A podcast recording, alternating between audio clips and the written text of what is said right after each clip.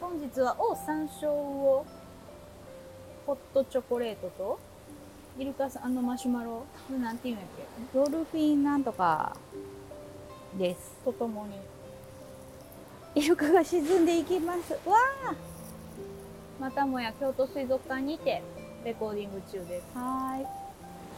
ただいまうんイルカさん2頭が一緒にジャンプじゃれ合ってジャンプしたりとかすすごい。ごいね。ショーじゃないこの時間にバンバン飛びまくってます。ね。私もうこれオすごいな山椒を沈んできたから食べようん。う。溺れてる。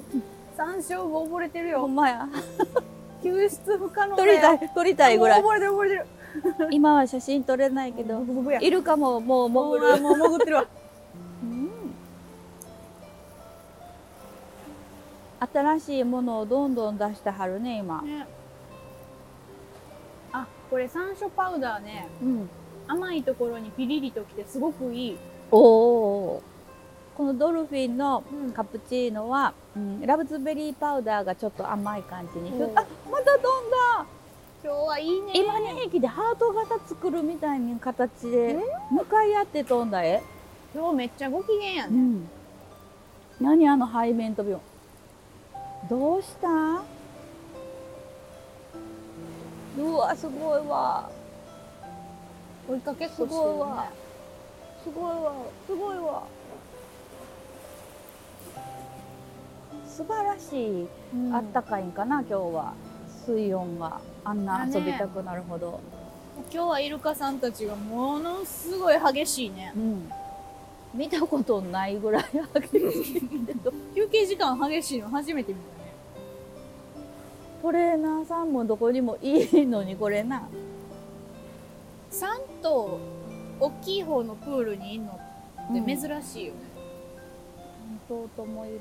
だいたい2頭ぐらいでぐるぐるしてるうん。みたいな。なんやあっちにビートいるから気にしてる。うわバッファバッファしてる、あそこあれやろ？ビートのとこやろ？そえちょっとちょっとどうしたん？またどうした絡まってんねん。何してん何してんどうしたん？イルカにイルカにない動きしてませんか、イルカにない動き、うん。あれちゃう？かおちゃんが黒いしちゃう？黒いし？もうどうしたん？はイルカだけちゃうもん。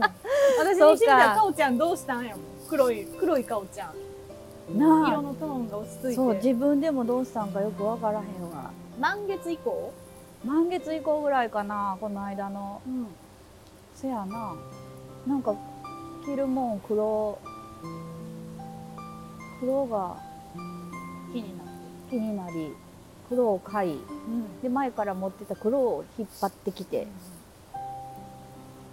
そうやな。茶色黄色バージョンオレンジとかピンクとかから黒になってきた。黒グレトーンが落ちたというか。ーなんか内にこもる期間みたいな雰囲気うん。になってる風。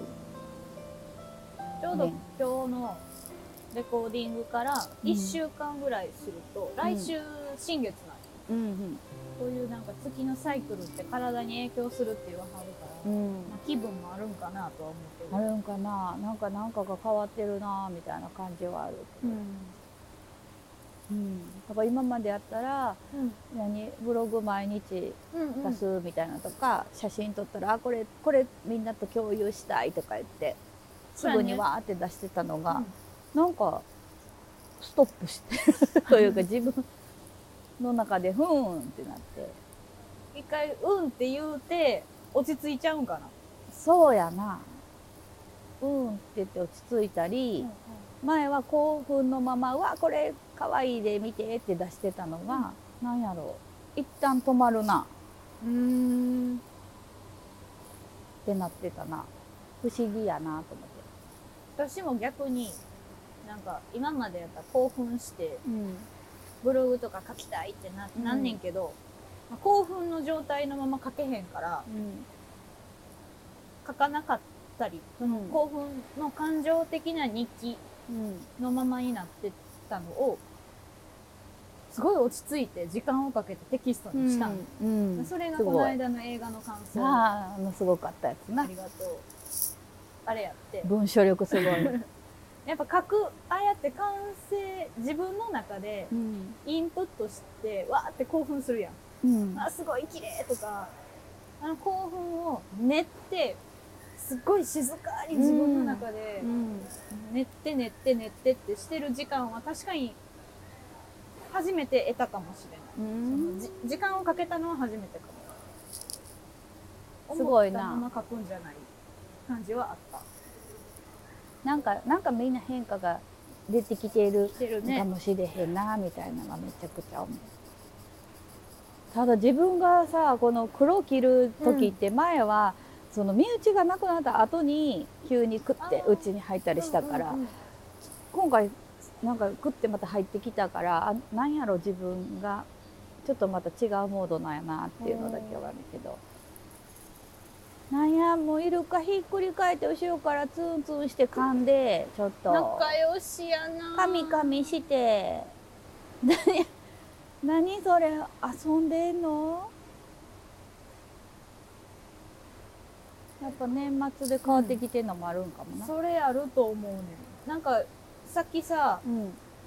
まあ、こん今回の2回目のリリースをうん。満月じゃなくてあえて、うん。うんまあ、せっかく数百年に一度なので、うん。グレートコンジャクショうンん。とみんなが騒いでる日にしようかって言ってて、かおちゃん疲れるって言ってたよね。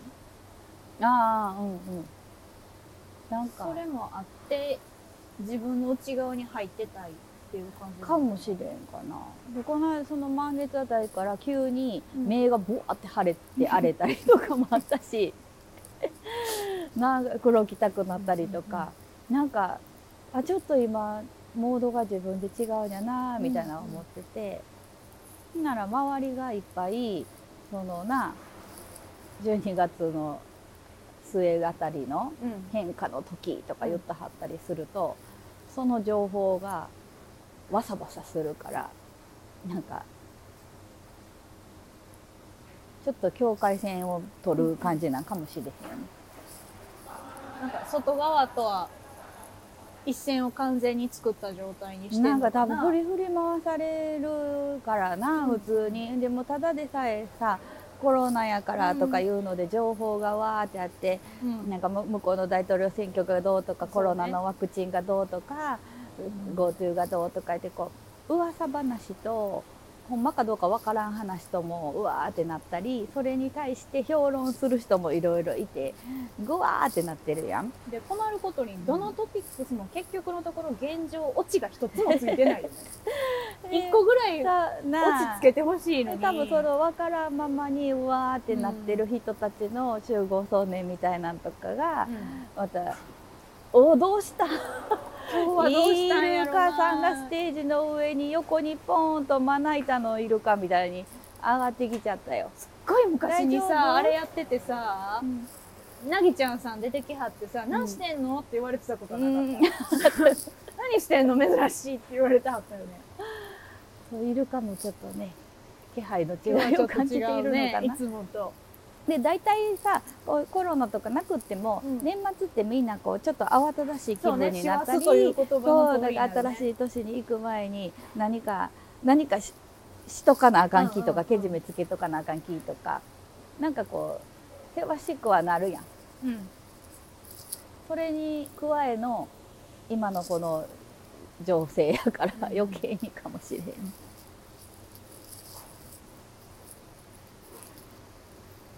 せやねん珍しい黒顔。黒顔ちゃん。いやもうだってほんまに入り口で気づかへんかったからね。一瞬。あの赤い薫さんじゃないみたいな。あれあれあれですよね。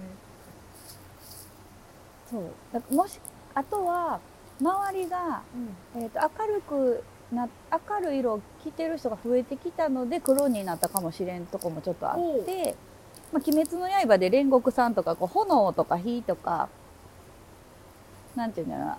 煉獄さんってさあのうん。オレンジの炎っぽいキャラデザのあそうそうそう、うもんなんかな。知らなさすぎて。あそうかそうか。全然知らへんねん。やばいねそうかそうか。なんかひ結構なんやろうな。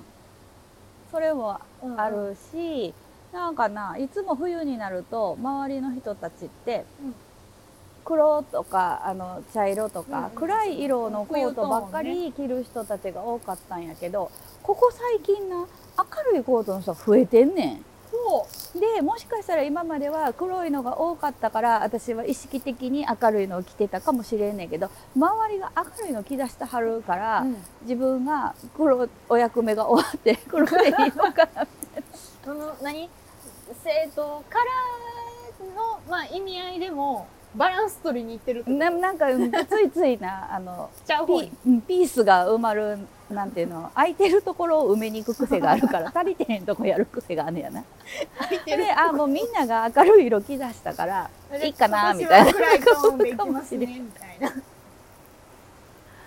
そうやなんか青い意志がなくってさななるほど。なんか調和を図るところがあんねんけど、あバランス取りに行くもんねかおちゃんは、ね、うんなんかでも明るいのを着ている人が多くなったりとかはしてるのかもしれない。確かに赤てかまあ若い人もベージュとか、その茶色系なんやけどちょっとトーンの明るい色のうん。ファッションが増えてるよね、うん。っていう気が。と今若い集団を眺めながら言う。集団がいるね。ね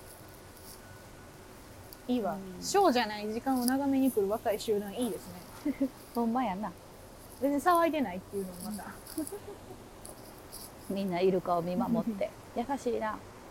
いいね。鬼滅の刃は見てへんやな、全然。そうやねん。いやまあジャンプうん。やしもともと別に漫画作品は何でも片っ端から、まずこう大元のストーリーをつかむぐらいのことをこうしておきましょうっていう癖があるから、全く知らんっていうのはあんまり経験ないねんけど、うん。まだ履修できてないです。そうか。私も多分今までやったら、あの漫画の一巻見ただけで、映画怖かったりとか、うん。戦いもんやったらもう読まへんかった人なんやけどうんうん。なんか読めるねんな「うん。鬼滅の刃」の漢字は。でなんでかなと思ったらあの数秘とかでもやってはったんやけど、はいは数秘でこの「鬼滅の刃」にはまりやすい人の特徴みたいな。そうな。そうで私数秘9番なんやけど、うんうん。9番が「鬼滅の刃」にはあのはまる特徴としては、うん。鬼にも鬼になった理由があってそこに慈悲の心があり最後に両親というかちょっと救われるみたいなシーンがあるんだけど、はいはい。そこの部分のなんかこうよ喜びというのかな、うん。なんかあよかったねみたいなところが数秘9番には「鬼滅の刃」にはまるポイントとしてあるらしいね。でそれぞれの性格ごとにはまるうん。ところのポイント。場所、うん、ポイントとかあとはまらへんとことかあったりとか、えーうんあってな面白くって。あのあ私のハマるポイントはほんまに鬼が鬼。そう今までやと戦いもんってうん。善と悪があって、うん。やっつけて平和になったら終わりとかいう感じとかなのが鬼が鬼になった理由みたいなのがあって、元はみんな人間やったけれどもちょっと心の好きとか弱いところとかあと良かれと思ってみたいなことで、鬼になっちゃったんだみたいなのをちゃんと聞く場面があったりとかすんねやんな。でそうするとあのそれ聞いてやっつけるっていうのも相手が悪くてやっつけるっていうよりはこれ以上相手に罪を犯ささないために一発で仕留めてあげようみたいな感じやから。あなんなんか憎く、まあ、他の人は復讐でやってる人もいいねんけど、う主人公の子とかはどうしたら苦しまずに一発でできるかみたいなところがあるからー鬼がこう自らもう私殺してみたいになった時にはちょっと刀の使い方の技を変えはるねんうん痛くないやつに。とかこう救い救うための、うん。もうこれ以上罪を起こささないための感じで切らはるみたいなのとかでやられた人も最後にそのやっつけた人に見られる目線とかがさうん。変なやつとかもうやったったでみたいな感じに見られるんじゃなくってなんか慈悲の感じで見てもらえるから、うん。あんな目向けてもらったのいつぶりだろうみたいな感じで魂が救われるかがあるねなんか。なんか鬼になんねんけどなんか最後成仏感みたいなところがあって、うんうんうんあの浄化してからみたいな感じそこがな、うん、そういうとこはおおって映画はそういうシーンはあんまりなかったんやけど、漫画の読んでる中にはそういうのも結構あるしで結局鬼も元人間やったからさ、あれ読んでたらみんなが自分の中にいて自分の中にいる鬼との戦いみたいな感じの風にもなるから善と悪があってやっつければ終わりっていう単純なとこはちょっと違ったりとか。で技出さはる時もなんとかの呼吸とかでやらはねんけどすごい自分の感覚とかに研ぎ澄ましてはるから、うん、なんちゅうんだろうな日本の武道の感覚とかいろんな良さみたいなのもまた呼び起こされるんじゃないか。うん完全懲悪とはちょっとやっぱ違う世界に入ってきてるちなんか違ね。うねん。でななんかあのほらちょっとグロテスクなシーンとか言わはるね。あれはどうなのウィーとかはなったりするけど、ほんでまあ首切られるから、その首切られるシーンがちょっとみたいなんねんけど、なんでかっていうのをやっていくとうんそういうシーンがどうとか絵がどうとかではなくもう一個深いところでのうんものがあるかもしれへんし。でまあ、まあ言うたらさ首と胴体切れて首だけ喋ってて気持ち悪いとか言うのさ、うんアンパンマンで見てるからさ、そう。うん、アンパンマン首取れても喋ってるやんみたいな ちっちゃい時から首が取れるのに顔が慣れてる喋ってる。うん、っていうのは、まあ、アンパンマンも同じじゃないみたいなとこはねただまあ血が出るとか刀でやられるとかっていうのがちょっと、なまあ描写としてどうか。あのあれかもしれへんし戦いっていう自体がちょっうんとな、みたいなのあるかもしれんねんけど。なんかその言われてますがみたいなタイトルのトピックス自体はよく見かけんねんけど、うん。結局なんか総評とし全体うんとして、空気としてね。うんうん。そこいやそこよりも見るべきところがあってってうんいう風な風潮空気はあるよ、うんうんうん今あんまり、そう。だって今までは戦いもんは嫌いって思ってた私とかでも、そのまあ言うたら鬼という吸血鬼みたいになった存在にこれ以上悪さをさせないために刀を持つっていうもうなんていうのやられてばっかりの弱かった人たちが、うん。これではいけないぞと守るために立ち上がるみたいな感じのとことかさ、たなんかもう一個もう人の心に炎が湧くじゃないなんかそんなあるんやろうなと思う、うん。まあ、え映画はちょっとこういいもんと悪いもんがいてやっつけますよみたいな感じがあったりはするけど漫画の方ではそやな。なんか鬼が鬼になっちゃった理由があり、うん。そこへの思いがあったり考えることが多いにしと、か。うん、で主人公の妹は鬼にうん。なるはずなのに、なぜかまだならないように頑張ってるっていうそこのさそこのとこのなんか兄弟とか家族愛っていうのもすごいやろうしさ、あれなんかそれも全体的な流れで今日本人の心とかの中にあんやろね。うん何かこう刀自分の中でこれ以上はダメだみたいな思って刀を持つっていうのが、まあ、戦う意味じゃないけど自分の中でこれはやっぱりこうしたいっていうのを気づくきっかけになるからちょっと流行るとこもあるかな。そういう意味では流行る理由がやっぱりあるよね。うん。もうあんだけさ市松模様とかさ流行ってるやん。柄ね。昔からあった柄が。また流行ってもう今になるとあれ着てたらあのあの鬼それの人やと思われんあれひどいね前から着てたやんみたいあの、めあのミントグリーンなとうん黒のうんシャツが着れないっていそうう人がいっぱい出てるよね。あれ。いやね私夏ぐらいに T シャツジーパンにあのうん。着物の羽織をだけを羽織るって下駄履くの好きやってんけど、なんかちょっと鬼滅っぽい感じになるから恥ずかしい。くなってしまって帰って。好きな服綺麗になった。ら織りが変に。ね好きなものが着れな。い。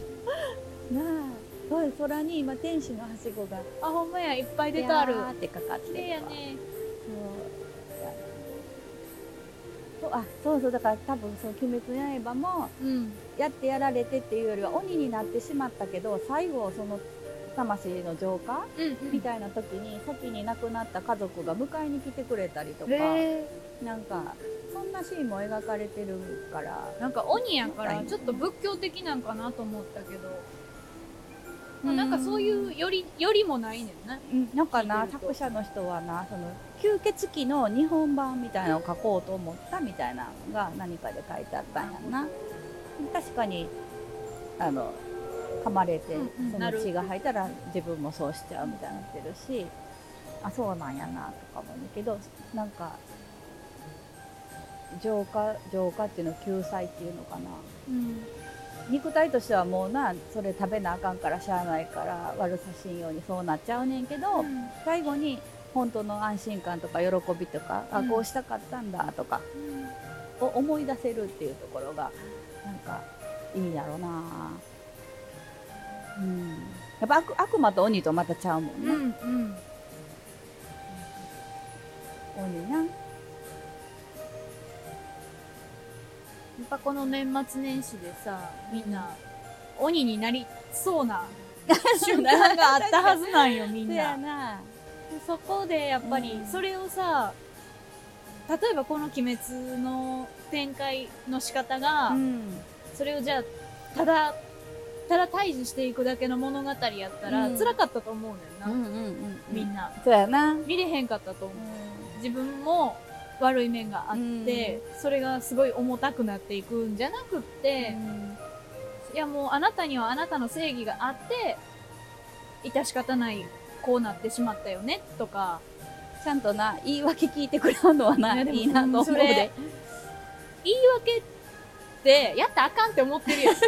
でも言い訳しいひんかったら事情って話せへんやん。そう。なだから悪いことしたらもう罰が当たって地獄に落ちますよだけではなく、いやこうやってんって言って、まあ、あかんことやけど聞いてもらって、うん。魂は救済されるっていうのは、なんやろな。もう永遠にそんなんなみんなが誰も罪起こさへん善良な人になるのうん。難しいからさ、どういうふうにやっていったらいいかとかどこまでは許すけどどれはもう許せへんでみたいなのとかも、なんか優しすぎるとああそういう事情があったんですねって思って許してしまうとこもあったりするけど、いやいやこれはあかんっていうけじめの部分とか。うん、うん。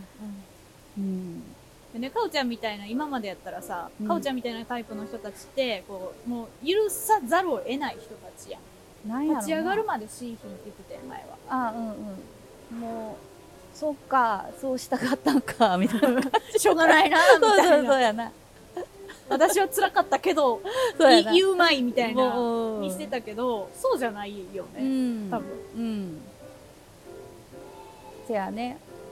いや痛か私も痛かったし分かってね。でもあなたの理由もちゃんと分かったよって言い合える感覚というか、自分をなんやろうな。まあお腹空いたから血ちょうだいって言われて、まあうんこれぐらいやったらいいかって思って、うん。ほんなら向こうはもう一回ちょうだいみたいになるけど、うんあげへんわっていう選択をしてもいいみたいなところがうんうんうんうん刀というか刃というか境界線になるんやろうけど大体はあのちょっとだけくれへんって言われたら、じゃあこれぐらいやったらまあいいよってうんあげてしまうと、人によっては何回も何回ももらいに来はるよね、みたいなところで自分が血なくして死んでしまうみたいなところまでギリギリまで行ってやっと血ってあげたらあかんわみたいな、うんうんうん、どっちもが気づきのきっかけにはなるよね。うん。うんそんだけする人がいるからあもうここまでは無理やなってなるし、両方がいて勉強になる。でその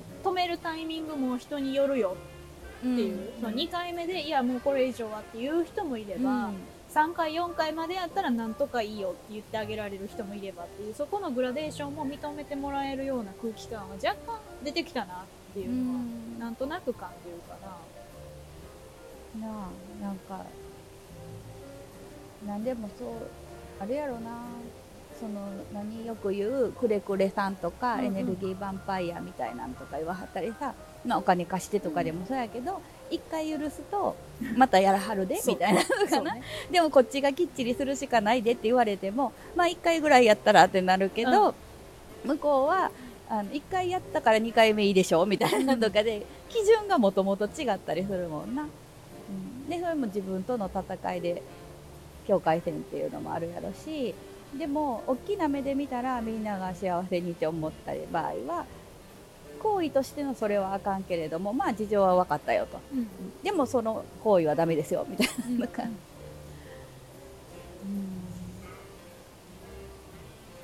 それもなんかね。こう叩きつけるように言うのではなくてっていうのも大事よね。そういううん。まあまあ泣き滅の漫画の中では結構わ わとかは言った。時まあまあそれはね少年漫画なんで。そう。うん。そこないと少年漫画じゃないん。で、なんかちょっとちょっと違うかあれやな。あのコナンとかもうん。犯人は一応さこれがあったからこんなことやっちゃったんだとは言わはんねんけど、うん。なんかでもあかんやんみたいななんねんな。うんうんでもなんでか「鬼滅の刃」は言い訳をしはった時にちょっとみんながあそう思っちゃうやろなみたいな少し共感ができる部分があるんかもしれない、でもあかんことはあかんけど、うん、わかるけどやったらあかんラインだったよねって言えるものが多いう、んなんかなんやろうな。なんか一個深いねんな、で出てくる名前とかもまマコモっていううん名前とかが出てきたりとかさっきのその柄とかもやけど日本の昔からのある大事なものとかを用いてはったりで刀今子供たち振り回すの好きになってるやん。うん。でああいうなんとかも一旦なんかこう日本ならではのそうね。チャンバラって昔はよくあったものが今見かけないものになったもんね、でその呼吸を使って技を出さはるみたいなもうやっぱり精神統一とか全集中とかいうねその体の感覚気とかそういうなんとかも、ね、うん。なんかそういうところもみんな意識しそうな気がするしうん。最後なんかエリちゃん読んでへんのに言ったらあれやけどその日の神神楽とかいうのを使わはんねんけど、神楽舞を使わはんだ技が出てきたりとかすんねやんか。あそれ。聞いたら逆に見たくなった。ろ。だからそのただ単にやっつけるために自分が学んでなんやらでその奥にあるのがそういう神楽があったりとか、なんかなすごいいろいろ感じてる人というかが漫画でいろいろ伝えてくれたる気がするから、それぞれ見たらそれぞれのヒントうん。とか今気になるところの切り口で何か発見があるような気はするねんな。まあちっちゃい子やったらさ、あのお兄ちゃんと妹がいたら、お兄ちゃんがすごい妹を守るようになったみたいなのもあるし、そういう楽しみ方をとか気づきもあるかもしれへんけど。楽しいなそれは。うんなんかねでそれぞれがそれぞれに技を持ったはってうん。戦ったはんねんけどななんやろう。みんながそさこの間喋った虹のままで調和みたいな感じの、うんうんうん。それぞれの戦士がそれぞれやっててまとまる感じなんだよな、うん。それぞれのテリトリーを全うしていくことでうんなんかキャラキャラがしっかりしてはるからな、なんか好きなキャラとかで私はこれが好き私はこれが好きそれぞれの推しがね。それぞれ推しがあって。で鬼が好きな人もいるし、うんうんうん。うん。まあでもそれその推し文化オタクのうん。推し文化とって結構もともと平和なんよ。その、うんうん私これ NG ですっていう人もいるっていうこと前提で私これ好きですっていう、うんうんうんっていうマナーが、うん。不分率がうん。ある世界やかほら、相手が好きなもの、もしくは相手が嫌いなものに対して何か物を申すっていうのは無粋ですよっていう世界観が若干こうオタクの中にあるのよね。今はどうか知らんけど、もともと私がやってた時は結構それがあって、そう。で、うん。まあオタクの中ではそういうこう、自分も相手も尊重するっていう、うん。なんとなくあったのが、今回の鬼滅のそのうん。モードによって、若干こう一般的なうん。ラインに上がってきてくれてるのかなって。そうか。もうちょっとそれが、それがまあ言ったら推し文化。うん。人の推しを 貶めないとか、うん。尊重していく。貶める人たちっていたん？今まで逆に。あのねその、対立する意見が対立するみたいに近いんかな。貶めるまでいかんくても。でそれを貶めるまでに至る人っていうのはよっぽどその好戦的な性格ってことやと思うから少ないとは思うけれども。そうか。揉めるよね。そうやろそれは揉めるやろ。なだってお互いの好きなものが「あそっちもいいよね。私はこっち」って言えんとそうそうそっちがいいの変なの？みたいな。あそうそうおそうそうかしいよなそう。だからいいやんななんか子供の時ってさすごいさ無邪気にさ「えーそんなん好きなの？変なの?」って言っちゃうやん。ん言っちゃう子いたやん。そういうのに近いかな？その無邪気にそういう自分と違うから変。ああ私たちはこっち派だよねみたいな派閥作ってそうそうそうそうそう。じゃなくて「鬼滅」っていうジャンルが好き。で集まれる感じうん。がちゃんとあるやん今。でその中で「あなた誰推しですか?」私これ私これ。うん、イルカ寄ってきたらなでよしやろなあの人。はあれはイルカの呼吸？なんだ？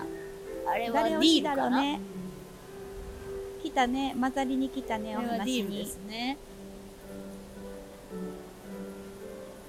そうかでもまあ派閥はできやすいやろな。いろんな物事で、まあ、知らんとこではその鬼滅も派閥できるかもしれない。こっちをしてあそらねそらね。ちっちゃいとこではあるか知らんけど。でももうここまで一般化するものって最近なかったやん国民的アニメってほぼなかった中で鬼滅がそれになったのもうん。意味があるのかな。重ならへん方がさ仲良く遊べると思わへん、まあ。鬼滅のキャラでみんなが主人公だけ好きやったらあそうそう。その役になりたい子ばっかいっぱいやんか。でもバラバラであるからみんなで鬼滅ごっこができるやん、うんかお母さんごっこと一緒でさ昔のママごとでママごとするときに私赤ちゃん役いて10人ぐらいが赤ちゃんになってお母さん役1人みたいなとかさ先生ならでは。のなることもあるわけや。う んそうならね。あの好みがばらけてくれてるっていうのはすごい逆に調和よねって思うし逆に仲良くなれるよねって感じがするわ、確かに。うん。なんかほら何かがセットになったうん。おもちゃとかうんまあ、おお菓子でもこう買った時に私何色って選ぶ時違う色が好きな人たちの方がうまいこといけるけどみんなが私ピンクが好きって言われたら、あ揉めるね。ちょっともうかえって揉めるから一緒じゃない方が平和って。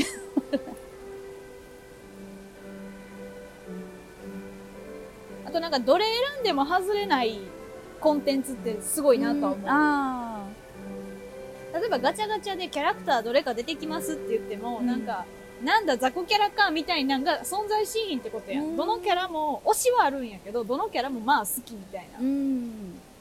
で持って帰ったら誰か他に好きな人がいるから交換できるとかね。あー。あるか。あじゃあ何々当たったから交換しようとかが成り立ちやすいよね今やと、もうなちっちゃい子からおじいちゃんおばあちゃんまでがなんか一緒に喋れるっていうのがすごいよね。そうやね。みんななんかおじいちゃんおばあちゃんも孫が見るから見ますっていう人多いらしいね。あの今までもいろんなもんあったけどうん。ディズニーとかでもそのほらちっちゃい子からおじいちゃんおばあちゃんまでっていうよりは、今回のやつの方がすごいどっかにどっかで喋れはるやん、下手したらだっておじいちゃんおばあちゃんその柄の着物持ってんでとか言い出すから。そうそうそうやそうやそう。やその帯つけてる人とかいたわ、持ってるでとか、なあそういうなんか家族で喋れるのもすごいいいしでコロナでみんなが自粛とかでうん。キュッてなってるところに、ああいう戦いのぐわって出してくれてはるエネルギーがあるからちょっとみんなのモヤモヤ消化にもなってるかもしれへんなっていうのは。一つやっぱお祭り文化ってあって日本人祭りが好きなのでみんなこう共通して 一つのものを一緒に同じように盛り上がるっていうのが好きやん、運動会とか、まあ個人差あるけれど。まあおまあみんながやってたら私も見ようかなるけどそうそう。内容的にもやっぱりああやって戦いをすることとかで晴らしてる部分というかうん。あるかもしれん。残虐な部分は感じるけところは感じても、なんか今のこの時期にそれがあることで、変な犯罪がふ増えなくなってる部分もあるかもしれへんねんななんかあれなかった場合はもっとみんなモヤモヤした日本中やったかもしれへんなと思って。とかなんかあそこに集中できるから、うんちょっと。綺麗事みたいになってしまうかもしれへんよね。あそこのなんか「鬼滅の刃」の中の戦いにちょっと身を投じる時間があるだけで気晴らしにもなる人たちもいるやろうなと思うんだよな、うん、あのほんまに映画見る体験と一緒で、なかったらあんまり、まあ、また体感ちゃうやろうね。うん家族の会話とかもあれがあることでちょっと増えたりとかさ、子供たちもそれを真似して遊ぶことでなかなか遊べない今の中でもちょっと体動かせるあれ、うん刀でブンブンしてたら。なんかうまいことあるもんでいい影響に使ったらなんぼでも楽しなるし、うん。あかんあかん言うたらなんぼでもあかんくなるから、ちょっと自分がヒントになる部分見つけたりして楽しんじゃえばいいねってすごいね。私なんか老若男女。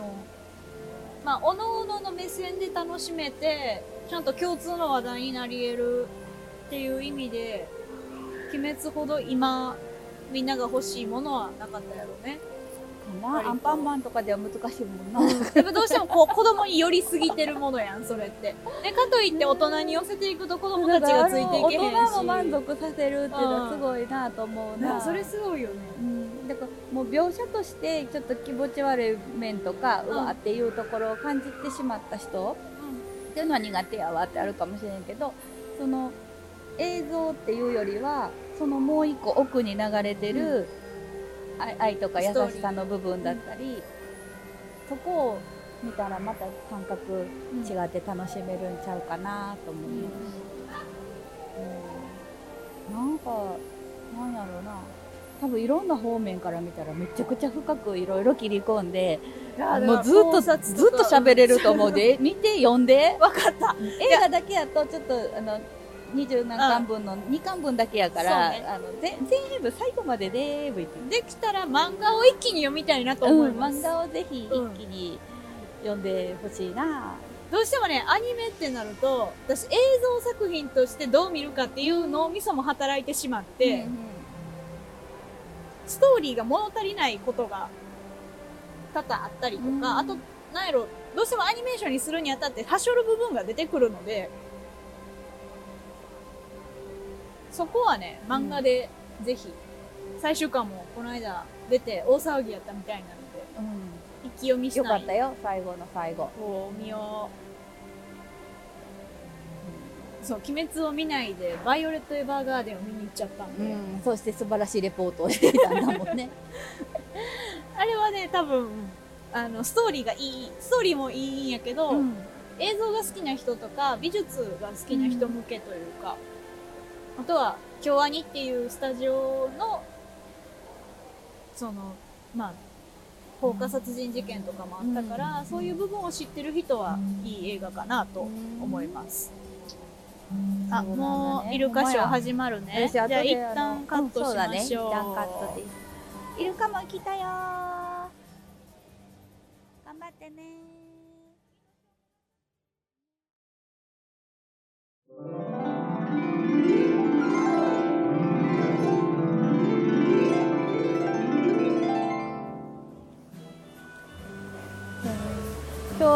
はイルカさんたちのジャンプが高いし仲良しだし、ねよう揃ってたよね。かわいいわ、まあ、トレーナーさんたちが楽しそうっていうのもいいし。トレーナーさんが2回とも、えー、つっちー、なぎちゃん、しまちゃん。うん。いいですね。楽しい。最近定番のお三方ですね。えエリちゃんのそう先生術で見たら、うんやっぱり12月末は切り替え時、私な、言って、そのうん勉強し始めたばっかりやから、うん。個人の生まれた時の生まれた日時刻のホロスコープを見てで鏡隆二さんの本で勉強してるから、うん。その人の心理先生術やねんベースが。にしてなんかその人の性格だったりとか傾向とかを読み取ってで例えば友達とかやったらじゃあ今ダンスやってるとかこの仕事やってるとか。で将来結婚はこうしたいと思ってるけど恋愛でこう悩んでるとかっていう時にこういう傾向があるからこういうのを頑張っていくといいみたいよっていうなんかまあ普通の対面でやってた今まで普通のヒーリングのリーディングでやってたやつセッションにプラスアルファ情報を増やしたみたいなぐらいしかまだできないから、ただいろんな有名な人たちの先生術の話を見てるとやっぱりそのグレートコンジャクションっていうのが一番、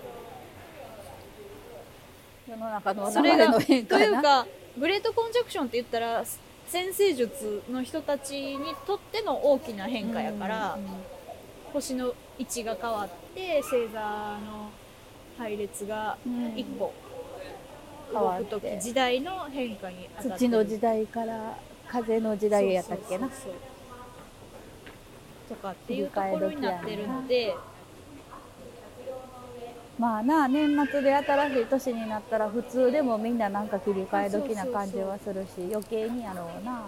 でなんかやっぱり先生術やってる人たちほどうん。風の時代にあたってこういう風に変化していくよっていうのを言う人はやっぱりいるけれども、まあ正味それは規模が大きすぎる変化だと思うので、うん。個人個人にあたっては、うん。もっと内観して見た方がいいんじゃないかなっていう情報の量の多さではあるなと思う。あ風の時代だからこういう変化をしましょうってやっぱ言う人もいはるけれどーも、それを追い続けてるとじゃあそれに気づけなかった人は置いてけぼりなのかとか あのね。うんうんもう何でもあるよな。今年だけでもさ、うん。なんか色もう満月のごととか満月新月ごとにいろいろ変化言ってる人もいるし、うん3月の時もなんかあったり8月もなんかあったりとか、いろいろあるから変化変化変化変化とか二極化とかいろいろな、うん。あれがあるけどあまりそれでこうならねばとかこれになるからこれを捨てねばとかこれを終えとかなければみたいになると、なんかもう宿題になってしんどいよな。そうそうそう。でそういうのを好きな人は読めるけれども、じゃあ好きじゃない人はどうしたらいいのよはいはいっていう話になってくるので、もう私とかは、まあ、自分が月が好きやから、うん。今回このポッドキャストもうんうん。名前を月に、うん。まあ、なぞらえたりとかしたけれども、それは好きなだけで、うん。別に多分これを読めなかったとしてもやってるだろうみたいな、必要なことは起きてるだろうから、うん。別になんか。流れでな、うん、その脅迫性の高いパターンの人たちをたまにやっぱネットだと見かけるので、うんうん。そういう人は、うん、しんどいって思う。そうやね。だからさあれあれも結局はさと例えば小学生から次中学生になりますよっていう切り替えが全体的にこの年ではあります。ってなった時に、中学生になる。前に小学生でこれ終わらしときなさいよっていう、なんか先生とあと中学生楽しみだねって中学になったらこんななるから今のうちこうやってこうしておくとより中学校が楽しいよみたいに言ってくれる人で、その切り替えがものすごい負担になる切り替えか、楽しい切り替えかは違うから同じ切り替えですよと言ったはってもその人の出す何波長というか空気感とかうん言葉って影響を受けるよな。そう俺は言われすぎるとしんどいよなそう。そうあんま言わんといてくれるもん分かったからみたいなパターンの時ともうしゃあないなっていう時と、うんでまあじゃあ逆にあこの人の話面白そうやから聞いときたいっていうモードの時と、言ってくれて楽しいのもあるやん。あの中学に行ったらこんな勉強があってこんな部活があってなんかこんなりますよとかいうのを言ってくれはったら、わその変化楽しそうとか、そこではこんなことしたいなって夢が広がるような変化ですよって言ってくれはると、その情報を聞いてもこっちはウキウキが増えるだけやけど、うん。なんか小学校のうちにこれを終わらしときなさい。この課題ができないと中学校にはスムーズに移行できませんとか。あるある。うん。もうなんて留年ですじゃないけどその小学校卒業できませんみたいな言い方する人もいるかもしれんしな。ですなんか苦しいなって私が個人的に感じやすいパターンのうん。言い方をする人の、まあおよくあるパターンとしては内容が具体的すぎるなと思う。ね、うん。当てはまらへん人も出てきてしまう、うんうんで一方でもうちょっとこう抽象的な言い方をする人、うん。あえてこうファンタジーな言い方、うん。世界観とかで語る人たちの方が、えっ、とまあ誰にでも当てはまったりとかあじゃあ私に起きたこれってこれのことかなとかって言いやすいねんな、いやし見ててこっちも気楽やねん。確かに。当てはまってなくても当てはまっても楽みたいな。なあだからおこお好みでもあれやけどお好みん好み？うんうんなところはあるけど、変に先生術でこうなりますよの予言みたいなんをちょっとなんか競競争化してしまってこの人の言うこと聞かんと次大変になるみたいになるとそれはもうコントロールされてしまって、まあ、減ってはいるけどね傾向的にうんなんとなく、そういうセミナー昔って多分そういうセミナーが流行ったやん。なんか、えー、とじゃあ今のあれで言うとグレートコンジャクションに風の時代に向けてのセミナーを開催しますって言ってなんかこの波に乗れない人はみたいななんかこれ受けへんかったらどうなってしまうんやろってちょっと不安を煽ってしまうようなパターンって昔やったらあった気がするんだけど、うん今って意外と少ない減ったなって結思う。構な今はなサポートをするとか、うん。それをちょっとあなたの人生に利用してくださいねっていうやり方の方が増えてきたからすごいいい感じっていうか、んん。ちゃんと自分の個性があっ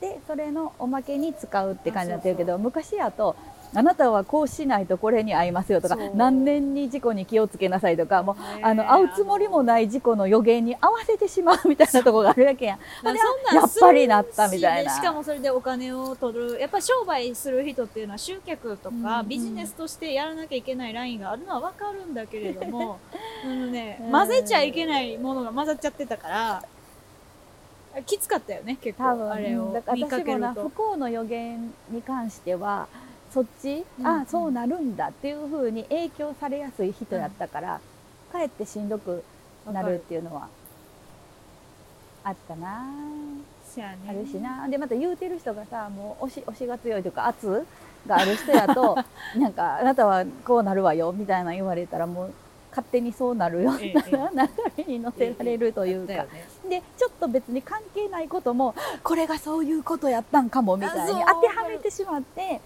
で見失うのがあるから、うん。やっぱりそれでほんまに今の自分が安定して心が落ち着いてるかどうかはいつも見とかんとうん。いけませんなみたいなのは。あるね。あるよね。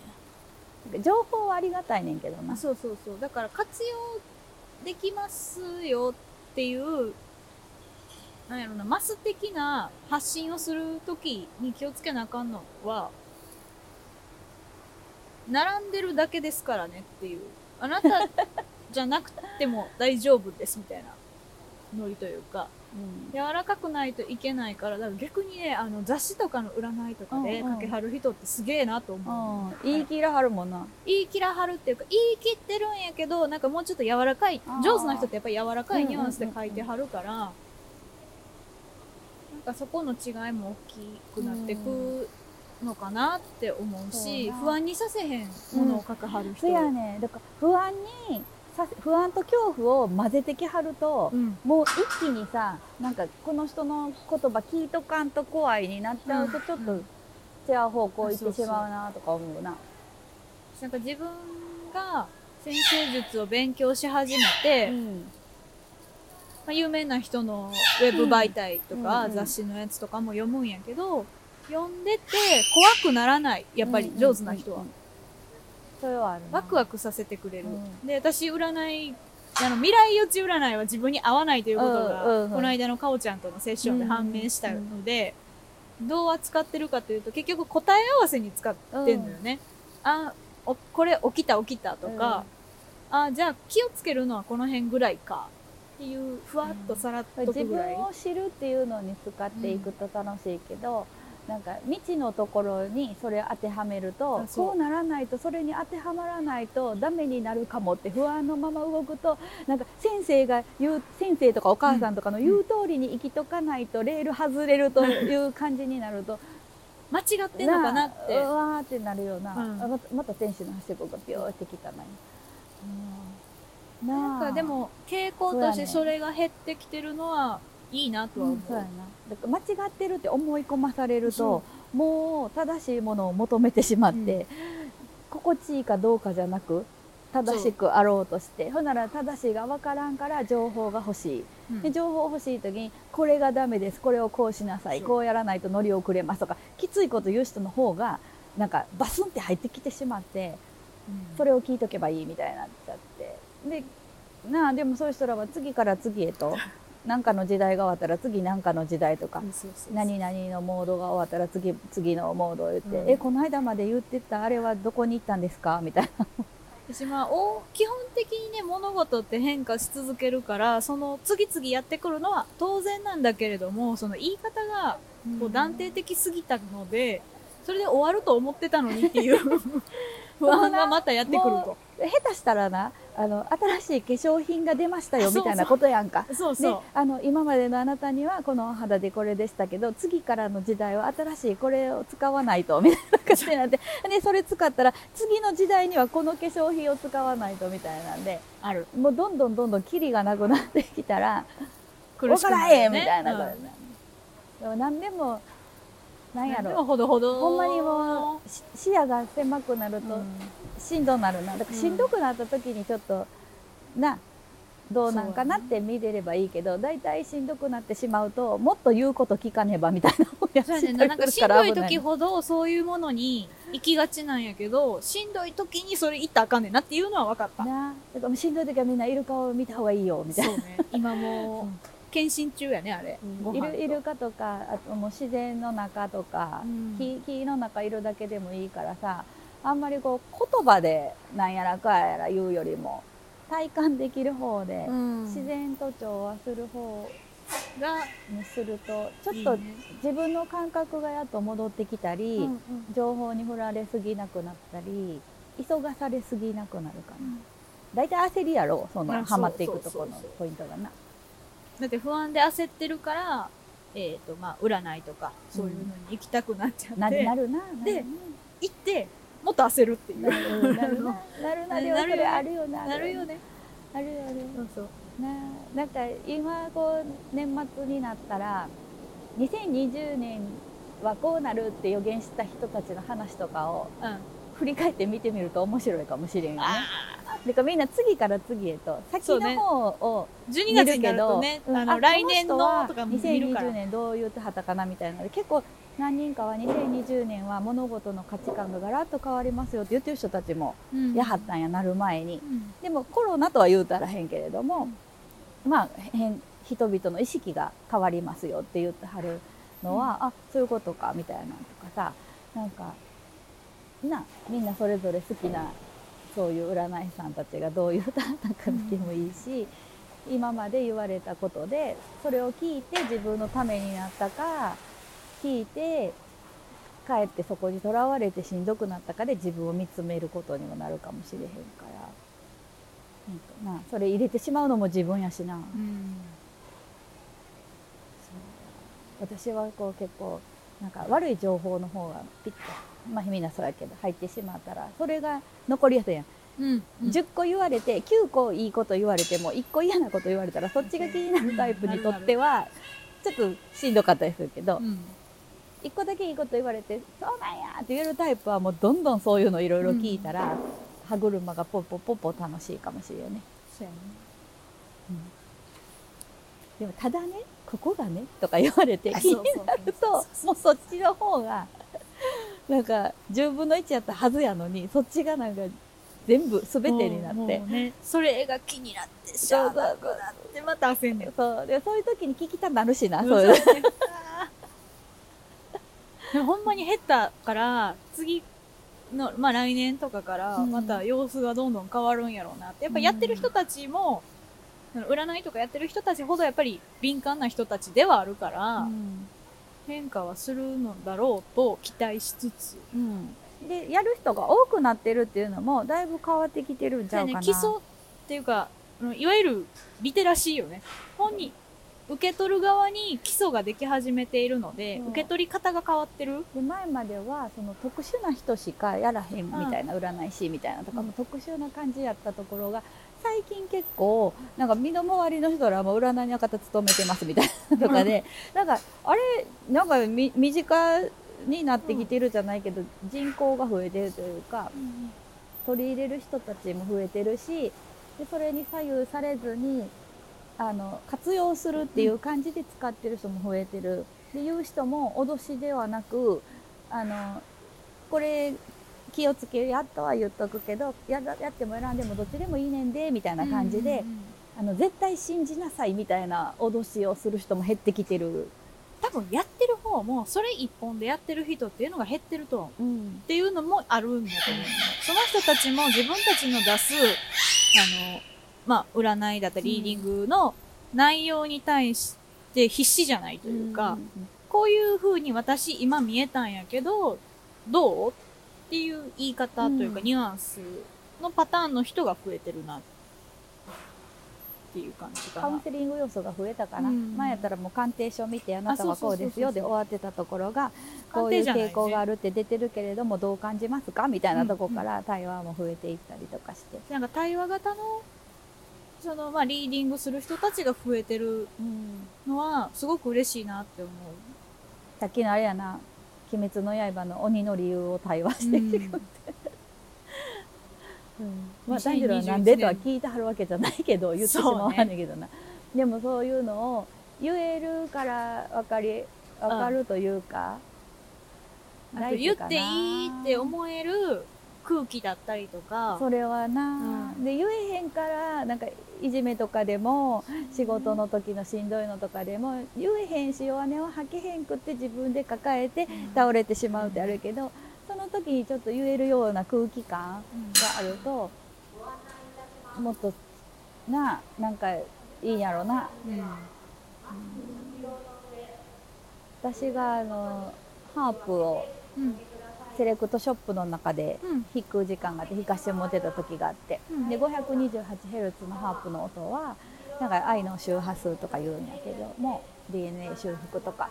でうん。弾いてた時にポロポロポロとまあショップやでセレクトショップやから買い物に来た人や、うん。それがこう生演奏を聞いた時にツーって寄ってきて「私ね」って言って急にあの身の上話をしてくれはるねんな。であそうですか。って弾きながら答えたりとかしてたりとか。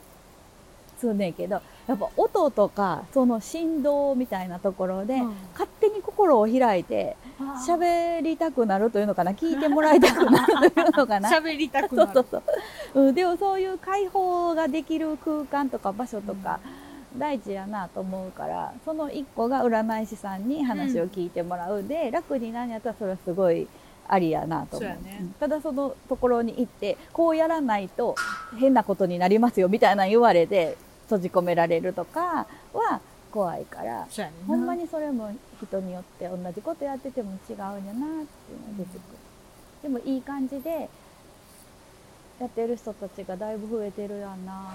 うん、と、ほんまに思う。なあ脅さへん人増えてるような、ん、脅す人は、あまあ、いなくなったわけじゃないんやろうけど、なんやろうな、住み分けが生まれ始めてるのかな。のかな。なんか見なくなったよね。変に変に怖がらせたり恐怖とか不安とか入れたり、なあする人が。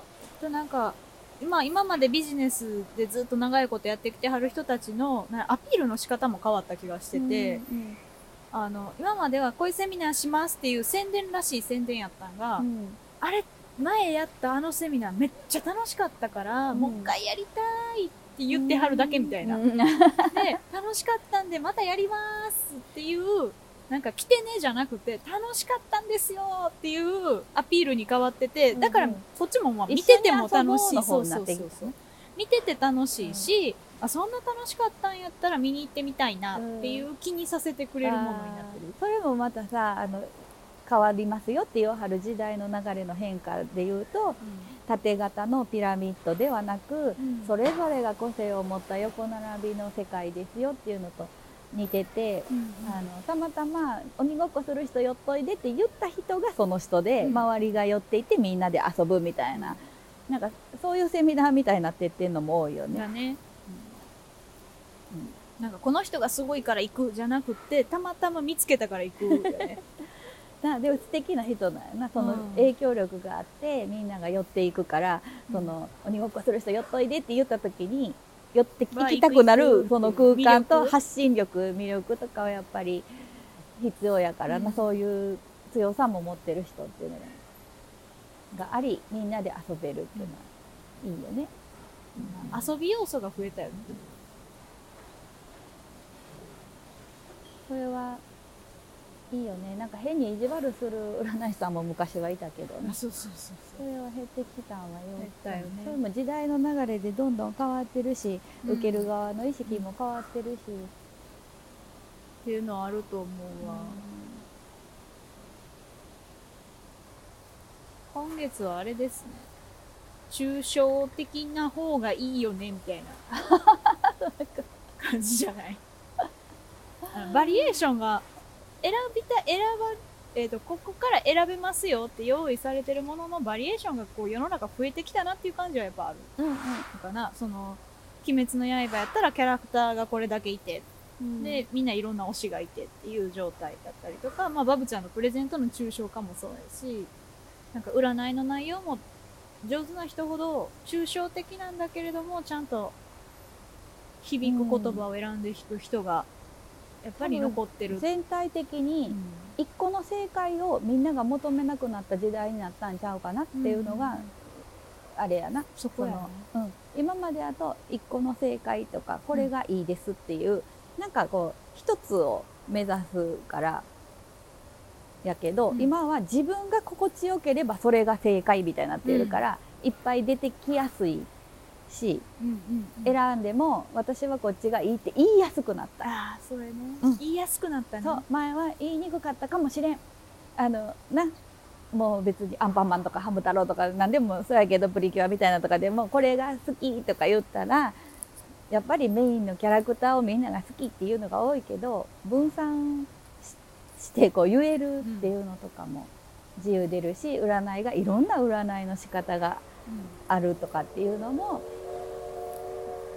その辺の基準が1個だけの正解じゃなくてそれぞれにとっての心地よさで選びましょうってなってる雰囲気。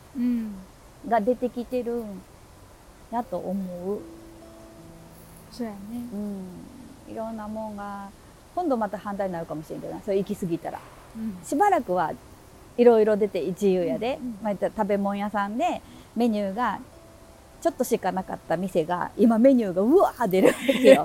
でこれわーって出過ぎたらほんまはどれが美味しいか教えてくれみたいな なったら今度またなるかもしれんがその辺は長い時代のあれやけど、今はこれが正しいですよから、えーそれぞれが心地いい自分が好きなものを見つけましょうねっていうのでいっぱいがちょっと溢れてる時。みたいやね。そうそう。でそれそれにこう私みたいなタイプあこれもいいよねあれもいいあそれもいいよねみたいになるタイプは分からんみたいになるけど面白いけどな。楽しみつつも混乱を いっぱいあると分からへんけど楽しい、しばらくそんな世界なんだろうそうやね。年年末年始とりあえずそういう感じなんやろうなって思っておくとまたいいかもしれないね、うんうん。それもし視点がいっぱいあるっていう意味では楽しいよねどれがいいではなくてこういう見方もああいう見方もいろいろありますよっていう、うん、面白い世界になってきてるなってきてるし、面白いと見れたら楽しいな、うんうん、ですな。いろんな視点を楽しみましょう。それよね。じゃあ私はとりあえず「鬼滅の刃」全巻見はいるということで、ぜひ。読むということで。ぜひ読んで。はい。また感想をお伝えしたいと思います。はいそうしてくださはい、じゃあ今月はこんな感じで。いはいありがとうごご視聴あざいりがとうございまました